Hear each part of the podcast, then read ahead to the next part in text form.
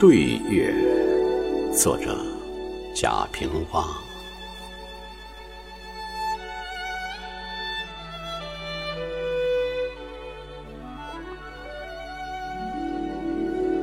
月啊，夜愈黑，你愈亮。烟火熏不脏你，灰尘也不能污染。你是这浩浩天地间一面高悬的明镜吗？你夜夜出来，夜夜却不尽相同。过几天圆了，过几天又亏了。圆的是那么丰满，亏的又如此缺陷。哦，大千世界有了得意，有了悲哀，你就全然会照了出来。你照出来了，悲哀的盼你丰满，双眼欲穿。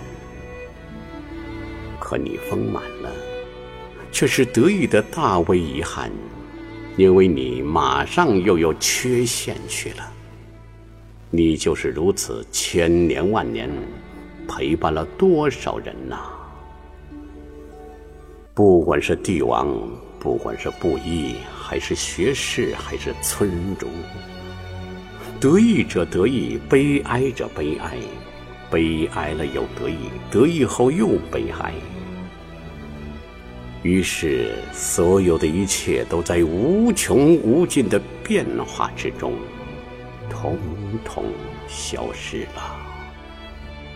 而唯有你却依然如此，得到了永恒。你对于人，就是砍不断的桂树。而人对于你，就是不能歇息的吴刚。吴刚，那是仙，可以长久；而人，却又以暂短的生命，付之于这样的工作吗？这，真是一个多么奇妙的谜语！古往今来。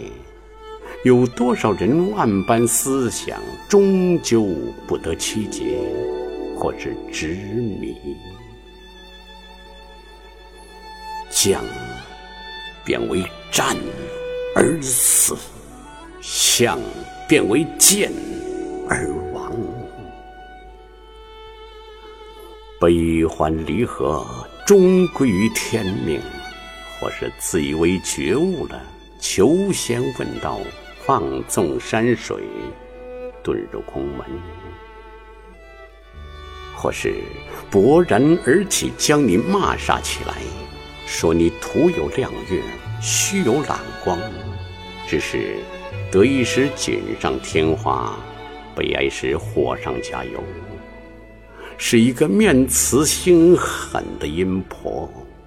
是一泼平平静静而溺死人的冤潭。月，我知道，这是冤枉你了，是曲解你了。你出现在世界，明明白白，光光亮亮，你的存在，就是说明这个世界，就是在向世人做着启示。万事万物就是你的形状，一个圆一个圆的完成，周而复始，一次又一次的归附着一个新的圆。月，你真是这浩浩天地间一面高悬的明镜，